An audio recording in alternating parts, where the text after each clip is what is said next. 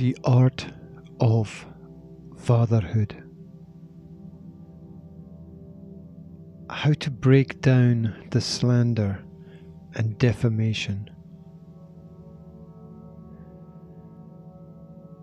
The character portrayed may or may not be you. It might just as well be a puppet clothed in theatrical garments. The aim of this text is to influence you to ask yourself two questions Do I really know? And how do I really know? The answer to these simplistic questions can have an earth shatteringly profound effect on your outlook on life and those around us. To our friends, we are open. To others, the book may be closed. Yet, there comes a time when we need to respond to the goings on of the world. There comes a time when we need to open up, to speak up, to stand up. Especially when we ourselves personally get affected by the relevant and irrelevant and purposeful actions of others. Not everything happens by accident, and not everything is just the way that it is. Much of life is unconscious purpose. Many things are formed and shaped before us and for us, cut down or chopped up into bite sized, manageable, and palatable chunks, so that it may be consumed with the greatest of ease, without resistance, without question, without thought. Thoughts are impressions as much as anything. The universe is shaped and coloured and moved by human opinions. It is ideas that shade the world. It is the idea of anything that comes before the thing. Our dreams are based on what we believe to be real. That image in the mirror however lifelike, is in fact the exact opposite of reality. The frame of reflection shapes the picture and the topic. We see not what is, but what others would like to have us see. The continuity of community seeks not truth, but what others would have us believe. It just seems somewhat easier that way. And it's a grand mistake. One of the less obvious traits of a change agent in the disorder of society is the ability to live in the shadows and from there control things. They do not tell people what to believe but they control their belief through the gradual transfer of information, which may or may not be accurate. They begin in standard fashion by offering up themselves as a reliable and trusted and vulnerable source of fresh information. And then they gradually prise open the vulnerabilities in others to slowly begin the process of leveraging the world.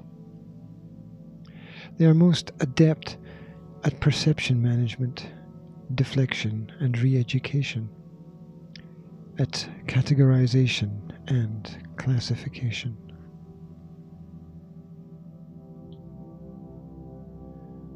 Of course, nobody is going to tell you directly what to think, but the narratives of life influence how we feel and how we feel changes how we think. and how we think changes how we act. History is less written by the winners than it is by those who have acted. Clarity just heightens the disparity.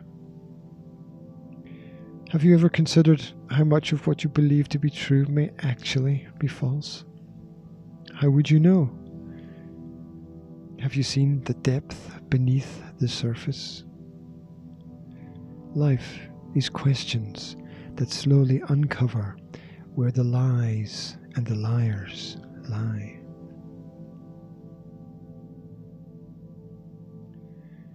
We must be sure of what drives us.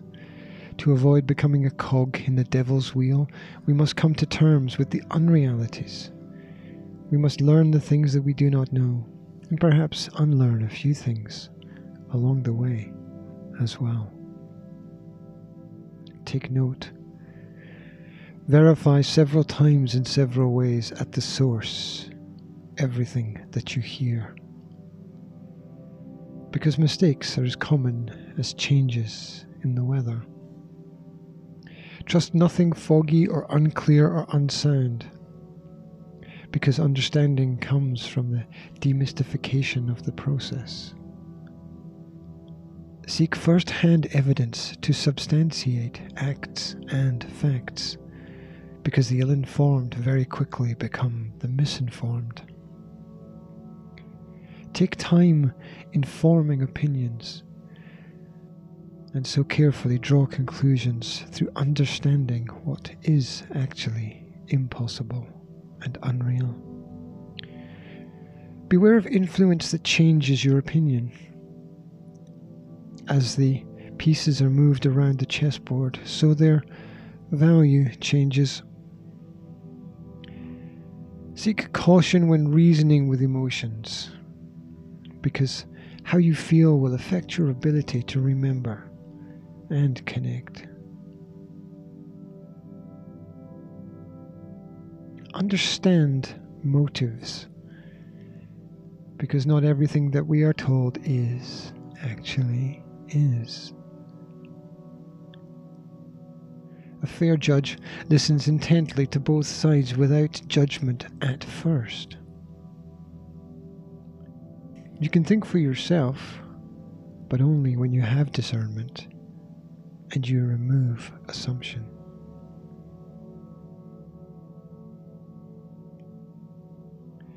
The aim of the transfer of false information is to create a new reality that disposes of the old thinking. And yet, we all know we cannot build castles on the impermanence of sand. Therefore, we should quickly come to realize how the ground under our feet becomes quicksand, as we are required to provide more unreal evidence to support the unreal narrative. Pretty soon, we are all invested in perpetual fantasies. And as we pile on the stories, the original reality should become more and more absurd, almost cartoonish. But this is our investment. Should it crumble or come crashing down, then so falls our ego with it.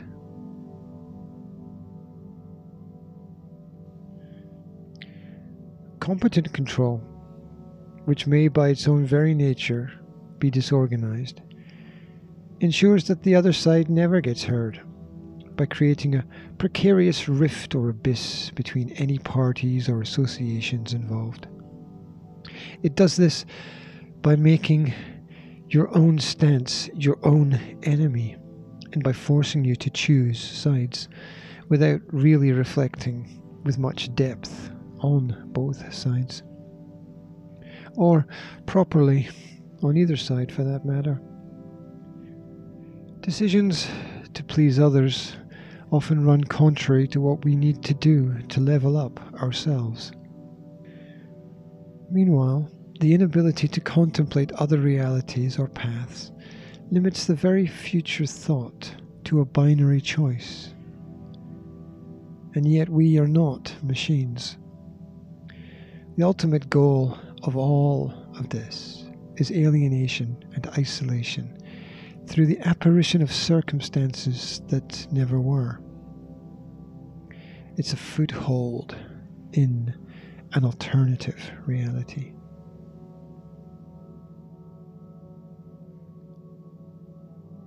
You may pause from time to time to wonder who is the greater fool? He who tells the lie or he who believes the lie? The truth is that they are one and the same. Each makes an insecure investment in an unsound property. Each takes a risk without fully understanding the consequences of erasure of the truth. No matter how well you wear it and live the lie, the truth is the only permanent security that we have. Yet, most choose to ignore it, or bury it, and defend to their own death the burial.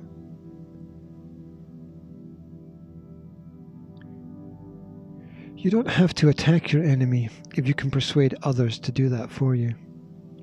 You don't have to slander people if others will repeat what you have said. You don't have to work if others are willing to work for you.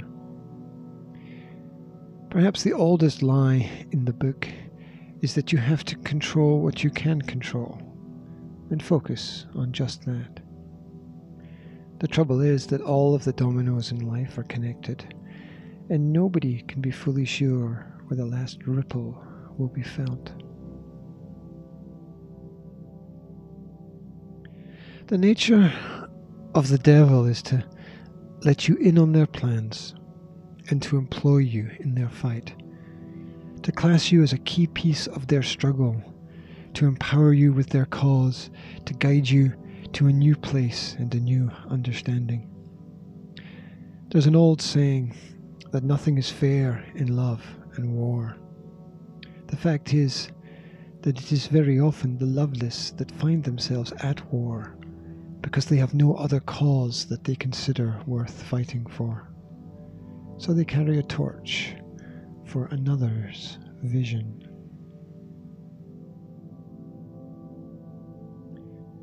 Unthinking is simple. It involves balance. It involves freedom to maneuver and freedom to challenge. It involves insight. It involves understanding the past.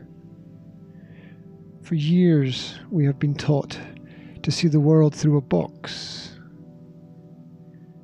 And yet, it has always been a flat reality. Only off camera and off stage are the unobserved key moments in life, the jokes, the asides, and the glimpses of humanity. Though we know the process, it yet remains difficult to unlearn what we have ingrained or imprinted into our subconscious.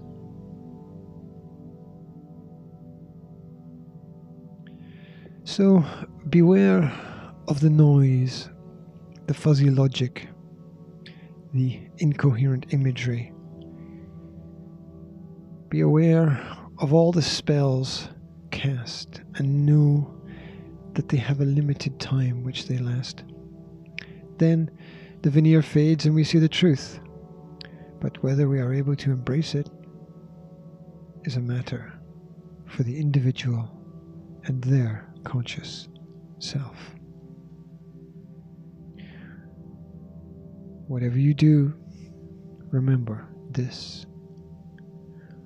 Only a war forces people to take sides. To know somebody better is to know them well. All information has some influence. Inaccurate decisions have unsightly consequences. To find the truth, we are required to scrub the rewrites and search for originals. One who informs you may trust you, but also may not fully respect you. Finally, always ask yourself, why? the art of fatherhood.